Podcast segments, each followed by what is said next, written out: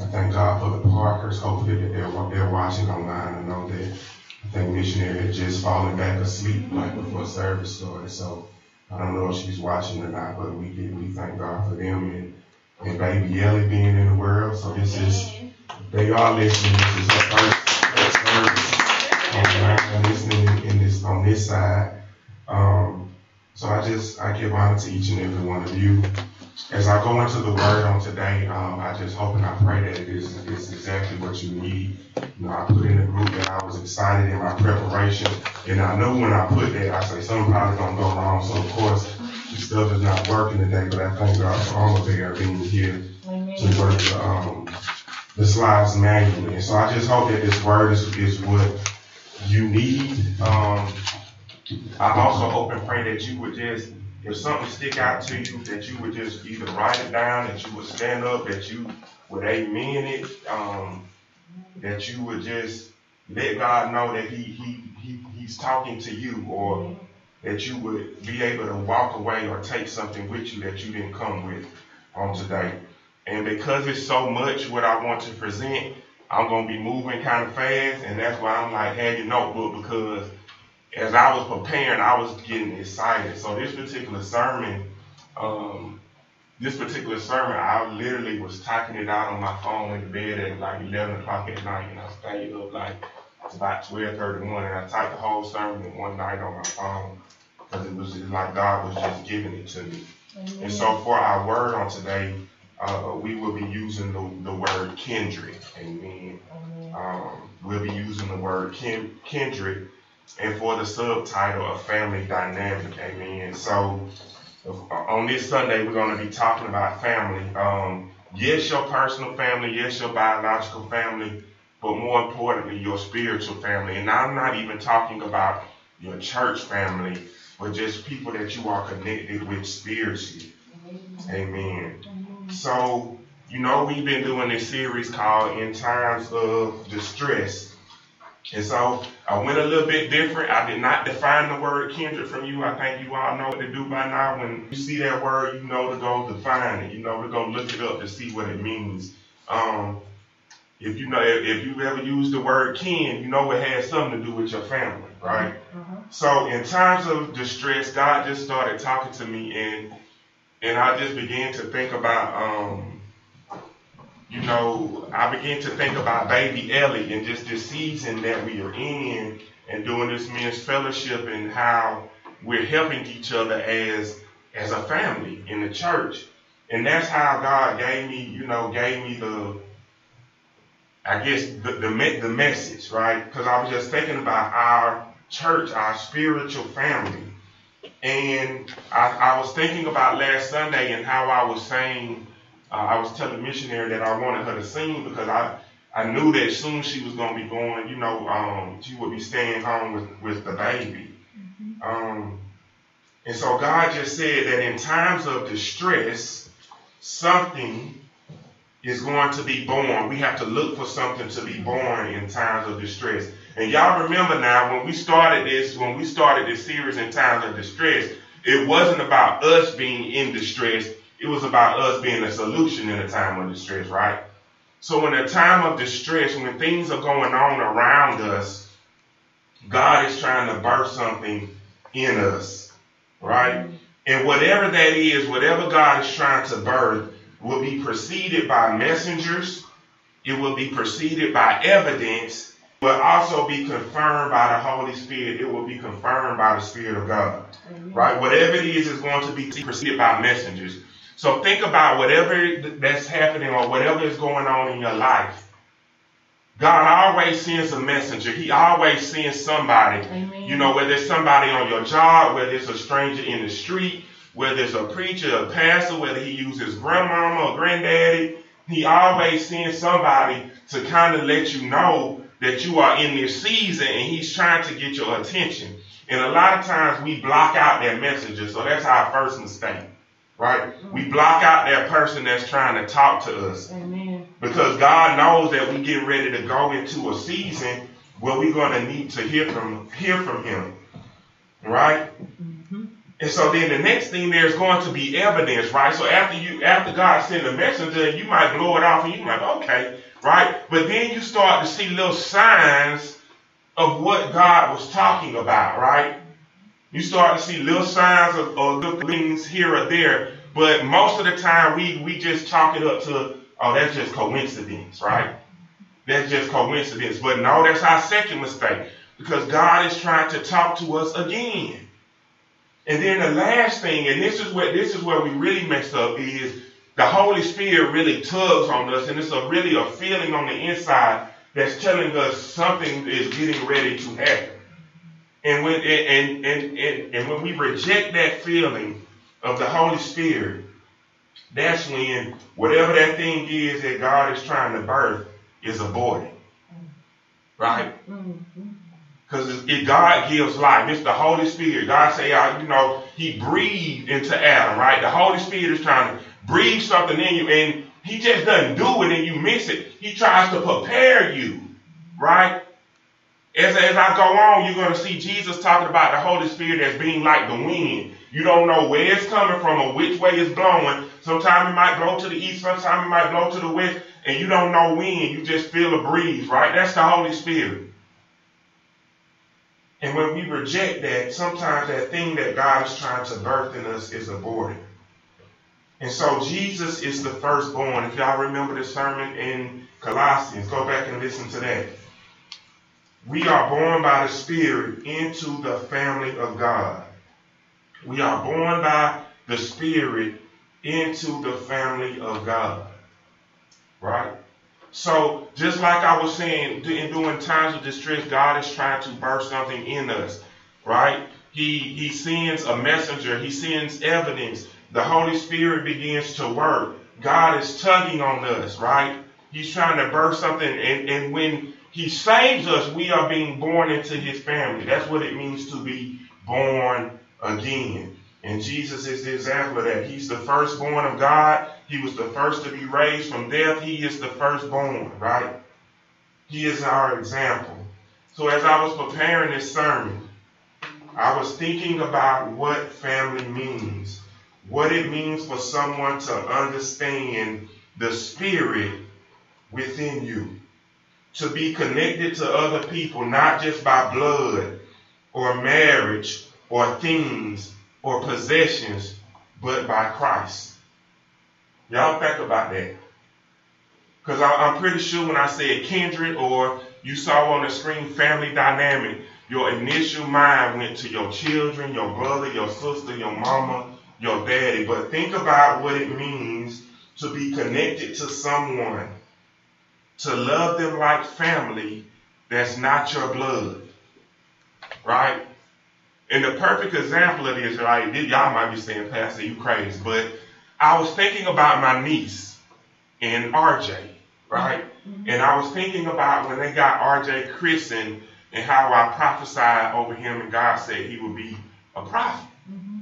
And then I was thinking about baby Ellie, but when I prayed for Aki and her, and the Lord had me pray that what was in me would be in baby Ellie, mm-hmm.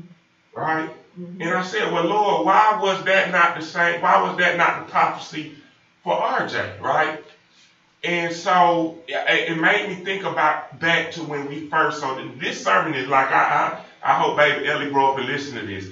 So it made me think about back to when we first met Octavia. She was like our first born spiritual child. Yes. Right? Amen. She was like the first child that latched on to us and said, you all are my godparents. Mm-hmm. Right? The first one. Before Trey is like the first one. But Jacay has always been there because that's blood. Mm-hmm. Right? And so what God was doing in that moment when I was prophesying, it wasn't about the blood. It wasn't about Jacay's relationship to me by marriage. It was about God passing down something to our firstborn spiritual child. Mm-hmm. Y'all, y'all understand what I'm saying? Yeah. Amen. Amen. Amen. So what it means to be connected to people, not just by blood or things or possessions, but by Christ. These types of relationships are becoming increasingly less, yet they are so necessary. right? These type of relationships. Who do you trust out there? Who can you say has the same spirit as you? Right? They had the same spirit as you.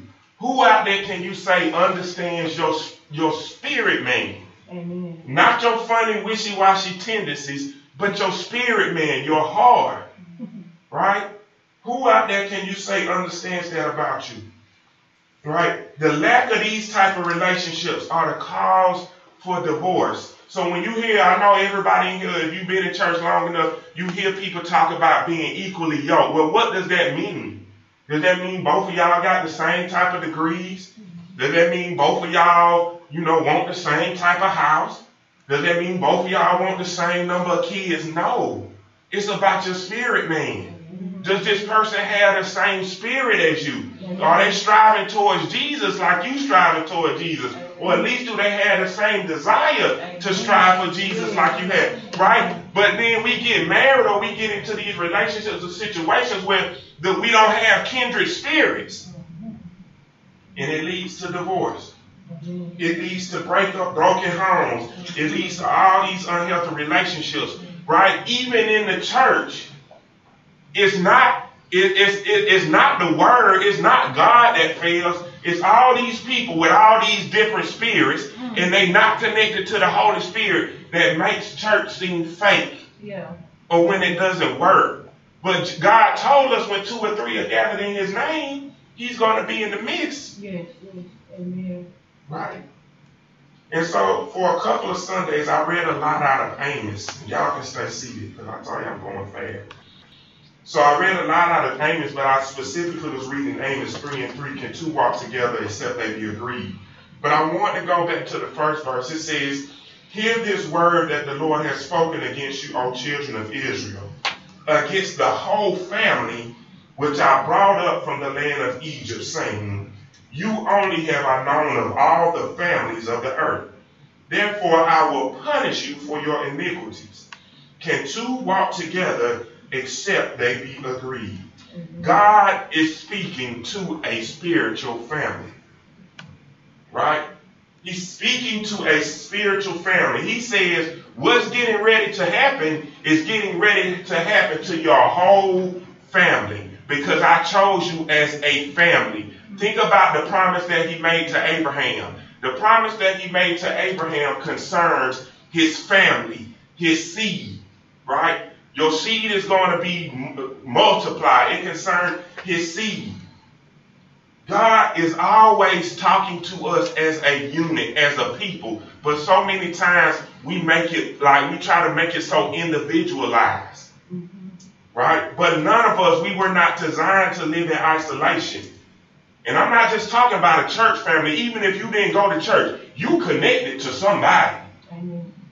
You are a part of some type of spiritual family. You are connected to some type of spiritual family. And whatever that spiritual family is into, the family is going to reap what it sows. So ask yourself, who am I kindred to today? Who am I connected to today? John 3, verses 3 through 8. And Jesus answered, I am telling you the truth. No one can see the kingdom of God without being born again. Right? So that means again means it's happening for the second time. So you are born into this world, into this sinful world. You are born into a family. You were shaped and formed in iniquity into a sinful family. Jesus said, No one will see the kingdom of God unless you are born again into my family.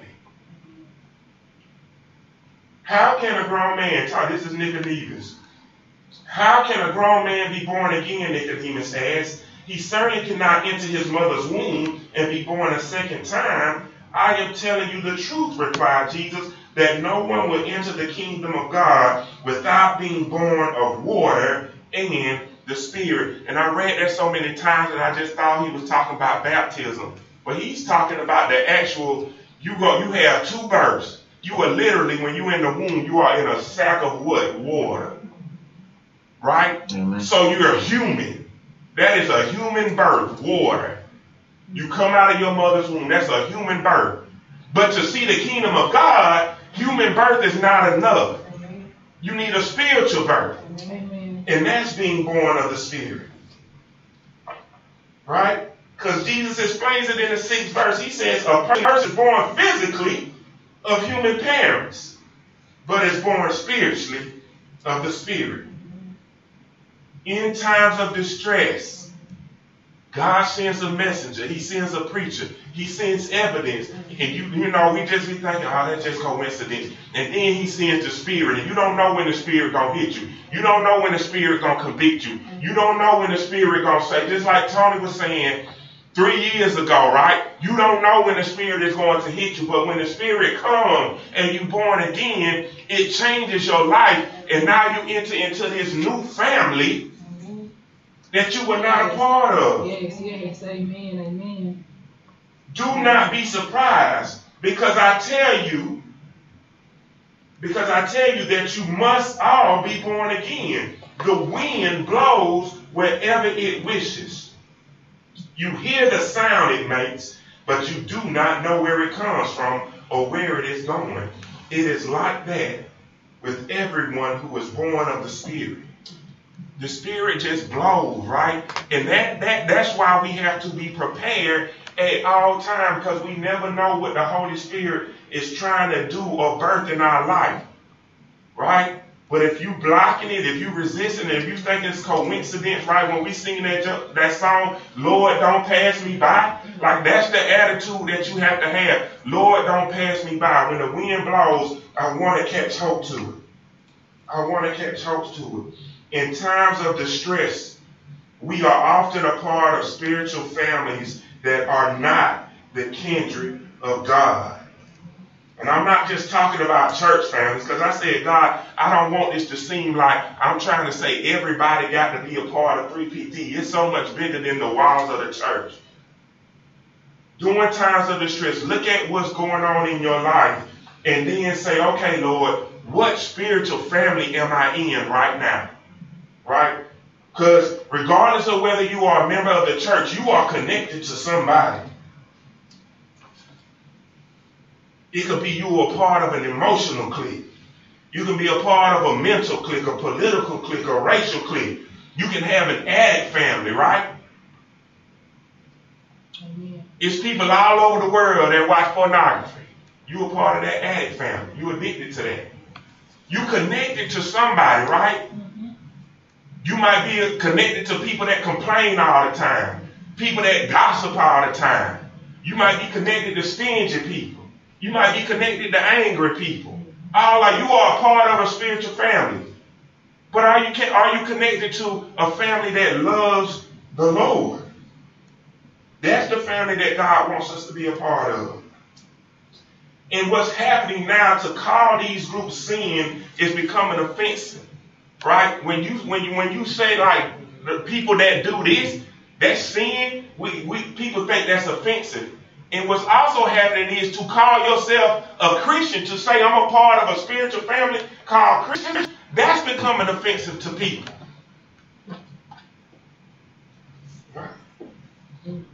And what we do, y'all think about this. So many times, think about shift your mind to think about your spirit, to think about a spiritual family as a clique or a group of people who behave or think a certain way. We begin to protect these spiritual families with our lives. With our lives. We get so angry, like, uh-uh, you can't talk about this. You can't talk about that. And we defend it, we debate it, but what we're doing, we're becoming complicit. Any any family that's not the kindred of God, we become complicit in the sin. And that's Acts 5 when you read about that husband and wife, Ananias and Sapphira, mm-hmm. right? And the husband goes in and he lies to the Holy Spirit. And what did the wife do? She wanted to protect her husband's life. Sometimes we are part of, of groups of, of people who everybody just going with the flow because that's what we do.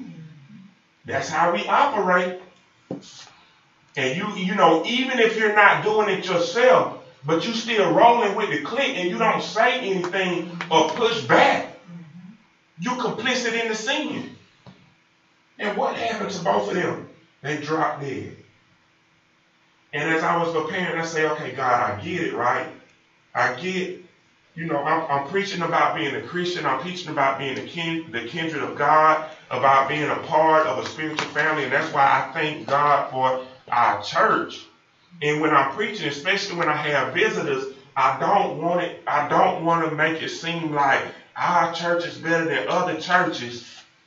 But I also I also need the people that's in our congregation to know that we have something special. Amen. Right? Amen. That we have something special when you have a body of believers that you can depend and count on to hold you accountable and have the same spirit. But when you start talking about everybody having the same spirit, they say, you know, because it happened to me. My aunt say, are, are you in a cult? Right?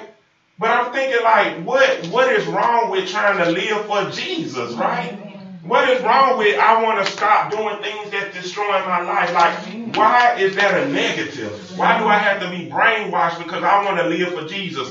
Or I want to shout at the top of my lungs that I love him. Or I'm not afraid to cry, right? To show my emotions. Now something is wrong with me. Right? So I get it. I get that there are bad churches where pastors can abuse the congregation and brainwash them and they preach sermons that make people feel guilty so that they can try to control them. I get all of that. But we have to understand that the word was never intended to give grace. The word was never intended to give grace. The law says, right? If you go by the law, the law says just the word. The law says you did this, you need to get stoned. You did this, you need to die. You did this, you need to get punished. You did this, kick them out of the congregation. That's the word. That's the Old Testament. It's no bending it. Right? Grace comes from Jesus. And Jesus himself said, listen to what Jesus says. He says, do not think that I have come to do away with the law of Moses and the teachings of the prophets. I have not come to do away with them, but to make their teachings come true. Mm-hmm. You say, I'm here to go, I'm here to uphold the word. Remember that as long as heaven and earth last, not the least point or the smallest detail of the law will be done away with, not to the end of things. So then, whoever disobeys even the least important commandment and teaches others to do the same will be the least in the kingdom of God. Y'all hear that? Whoever disobeys the smallest commandment will be the least in the kingdom of God. On the other hand, whoever obeys the law and teaches others to do the same will be great in the kingdom of God. I tell you then that you will not be able to enter the kingdom of heaven only if you are more faithful than the teachers of the law and the Pharisees in doing what God requires. Jesus came to hold us accountable to the law, and because of him, we have a sufficient amount of grace to try. So let me explain what that means, y'all. It was three people in that group that Jesus was talking about. The first was a person who believes and then they don't do nothing with it. Right? Just like the parable of the talent. They believe and they don't do nothing with it. It says they will be the least in the kingdom of heaven. Mm-hmm. So they obviously they got in because they in the kingdom, but they the least. Mm-hmm. The next person is the person who believes and does something with it. The word says they will be the greatest in the kingdom of heaven because they didn't bury it. And then the last person, he says they won't enter in at all because they just talk about believing, but they really don't. The Pharisees, right? Mm-hmm. And so in all of those things, in all of those scenarios, the law is the same for everybody. Jesus is holding everybody accountable. The believer and the unbeliever. We still owe him something for what he did. But we don't have to be perfect because his grace is sufficient. It's, it's enough for us to try. He told Paul, but, but his answer was, My grace. Paul was praying, Lord, please take this away from me.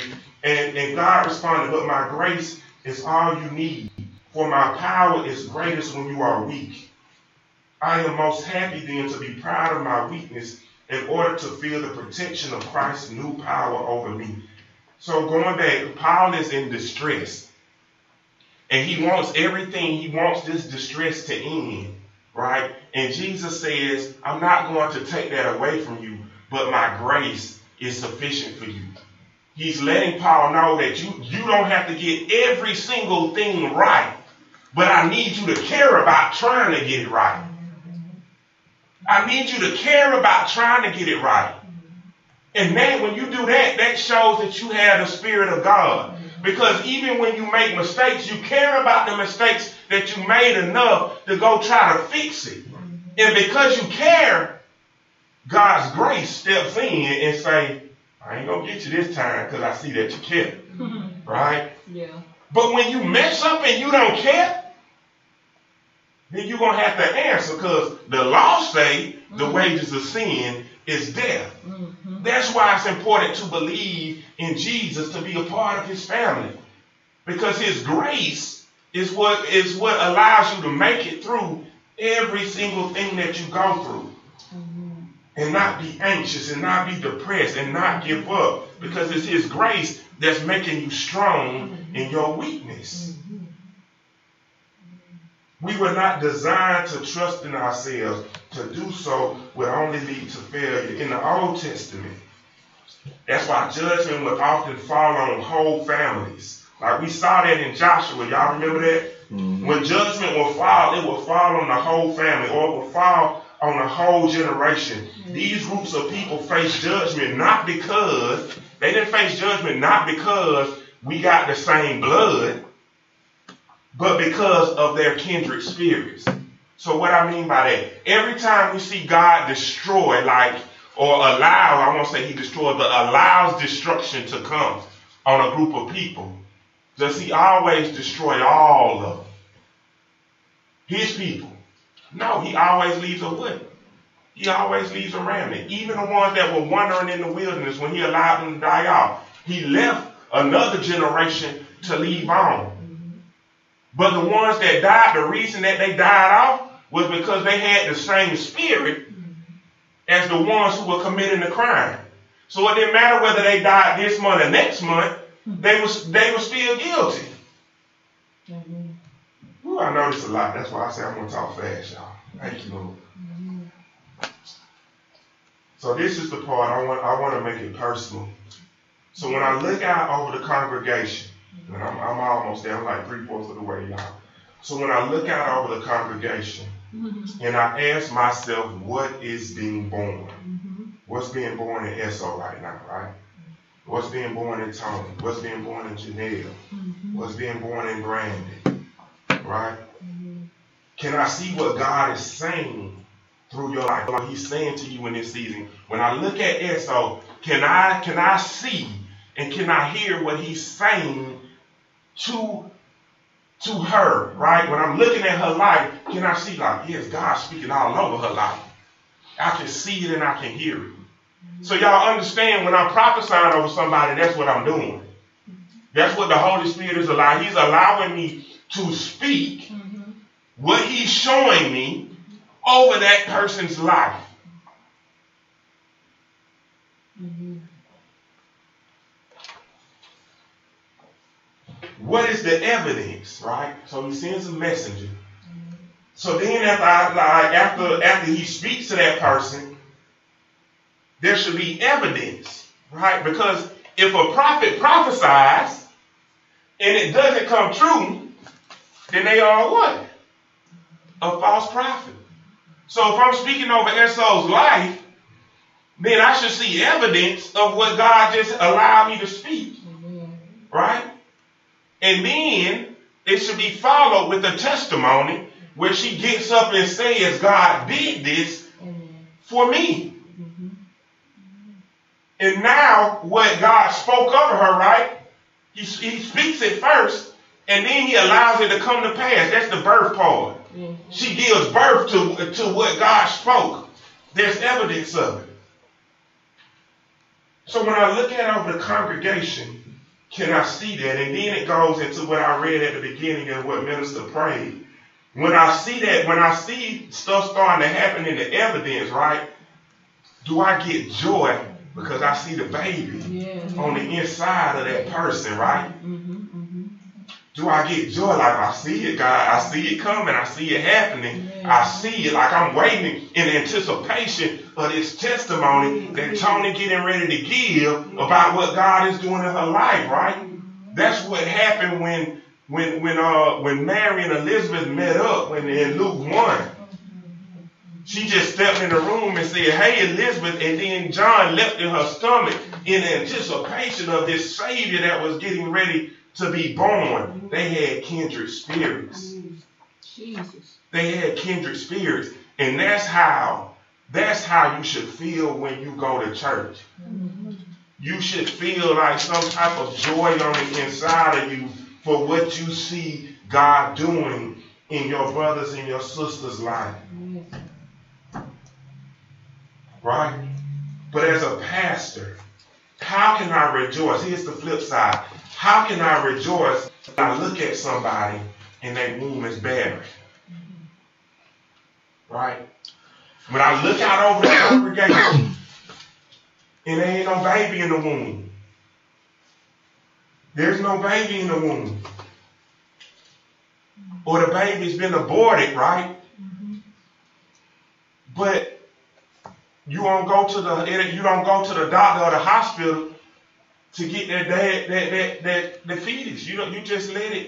And I know that's graphic, but think about it. That's what we like. We carry dead dreams. We carry disappointments. We carry hurts. Yes, Lord. And like what you only Jesus can make some dead come to life. We just walking around there and can't dead stuff, or we them. Oh, God, it's good to you. Yes, Lord. Amen. Women are not the only ones that can give birth. Right? So when y'all get y'all three M's and y'all studying this week and you're reading Luke 1, it doesn't start with Elizabeth. It doesn't it doesn't start with Mary. It starts with it starts with a man. Right? It starts with John the Baptist's dad in the temple. God speaks to him and tells him, You're going to have a son. Before his wife even got pregnant, he spoke to him and said, You're going to have a son. So women are not the only ones that can give birth. Luke 1, some of the men in here, right? Dead dreams, dead manhood, dead respectability. And it has nothing to do with, with human wisdom, but spiritual wisdom. God spoke about birth to Zechariah before his wife Elizabeth became pregnant. He tried to birth an idea in him first, but he did not receive it. Instead, he aborted it. He said, God, we too old. I ain't having no son. And in essence, he aborted his voice and his message. When he didn't believe God, the angel said, You're not going to speak again until that baby is born. When you don't let God birth what he's trying to birth in your life, you don't have nothing to say because you're not talking about anything until you're talking about God. Amen. Amen. So you can be talking about your plans and and I'm gonna do this and I'm gonna do that and all this stuff. And if God ain't in the hmm. picture, that baby ain't you ain't talking about nothing. That baby not gonna be born. God told Zechariah, he said, until you believe that I'm going to birth something in your life, that will testify and lead people to me, because that's what his son John the Baptist did. He stood in the wilderness and testified to Jesus. He said, until you believe that I'm trying to birth something in you that's going to testify and lead people to me, then you don't have anything to say. And when you read Luke, he called both of them faithful servants. Zachariah and Elizabeth. He said both of them are faithful. So like we gotta get we gotta get out of the mindset that just coming to church is enough. Just to, oh yes, I, I know Jesus. I was saved when I was seven years old. But what is he birthing in you? Right? Both of them were faithful, and he didn't believe that God was trying to do something in his life. And God was like, basically, who are you talking to? Don't say nothing else. I just told you what I'm getting ready to do. So you just be quiet. Many of us don't have anything to say about God and no commitment to Him because our spirits are not kindred. So what do I mean? Like, so Zechariah didn't have anything to say. now flip it around and look at Mary. Mary walked into the room, said, Hey Elizabeth, and her baby spoke for her. Y'all understand? Yeah, Mary walked into the room and her baby spoke for her. Sometimes some of us don't have anything to say because we won't let God birth anything in us that will speak for us. When we don't have to open our mouth, and we would just let God birth it. When we walk in the room, somebody gonna leap for joy. Cause they're gonna be like something different this happening when Chelsea steps in the room. Something different different is happening when Trey steps in the room. I feel different. I feel better. I feel like I can make it. I feel like I can go on. I'm encouraged. I'm at peace. I feel comfortable. I feel joy. I feel happy. That baby, whatever is in you. That's why when the word says we have to be able to explain the hope, the hope that is in us. Yes. Explanation don't always mean with your mouth. Explanation means with your life.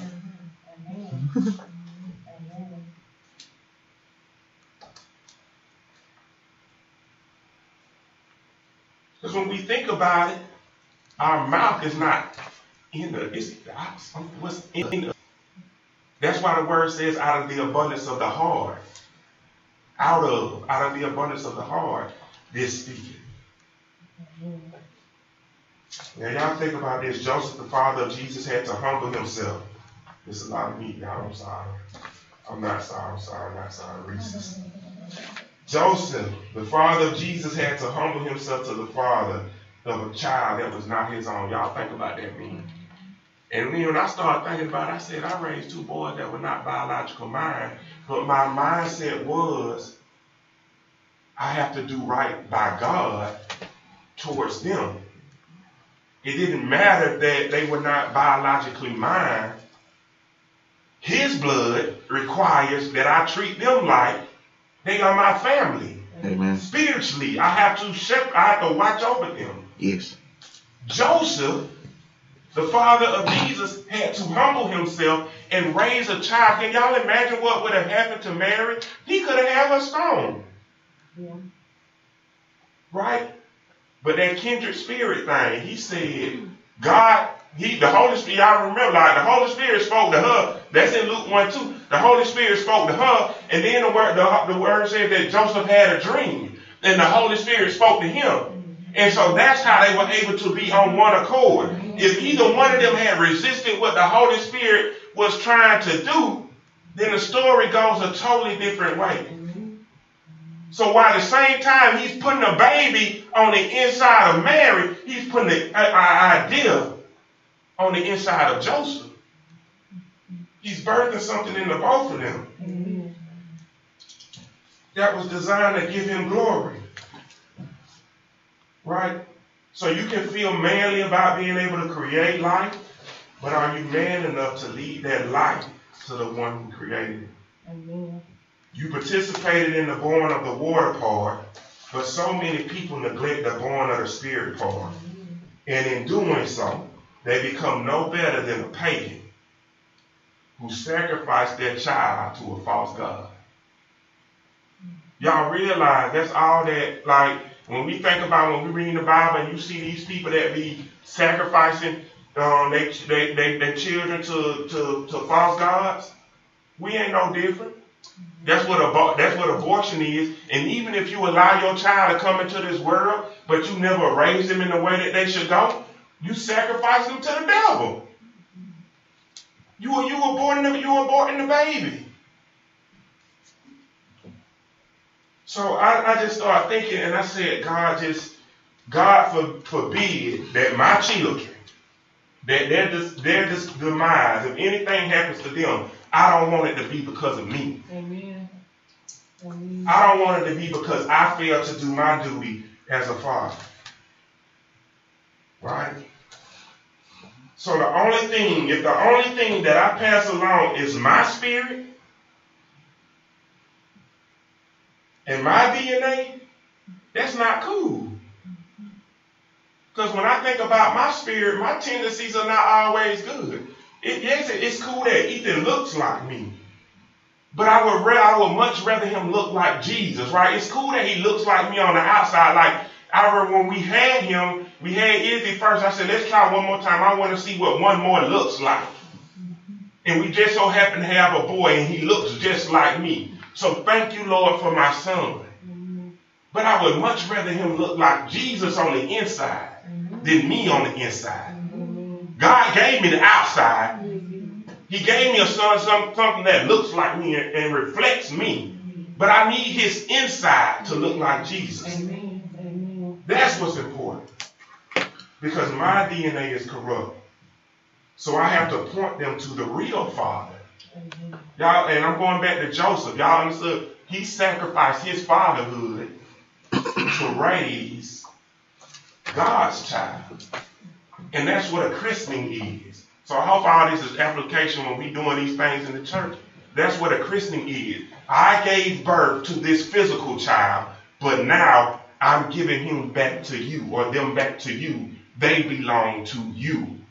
And I will raise your child. That takes humility to place your child in God's hand and say, You tell me what to do with this life. It ultimately belongs to you and not me. That's the Spirit of God. So I need to point them to the real Father because his DNA is perfect. Right? And I can't pass along Jesus' is DNA to my children if I don't have it. So that means for me to pass Jesus to them, I got to have Jesus myself. I have to be born again so that my DNA will be changed. And if my DNA is changed, then I can pass it along to my kids. Amen. Amen. Amen. Hallelujah. Amen.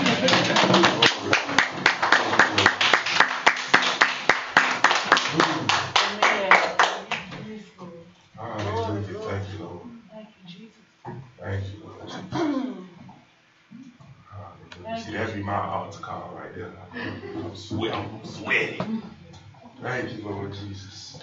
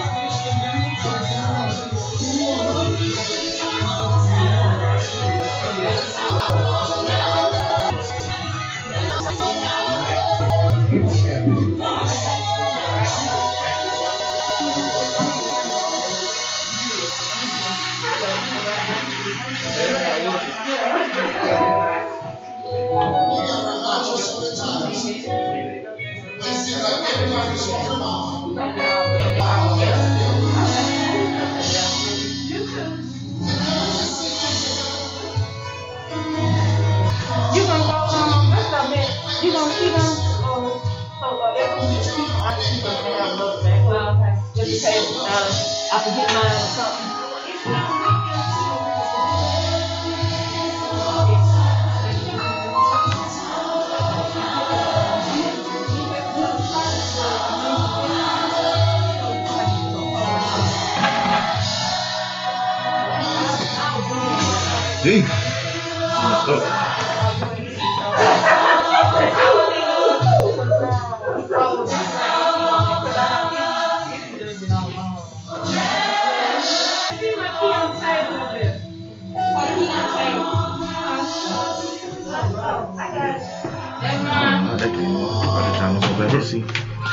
I'm trying to follow you as much as I could. You go. yeah.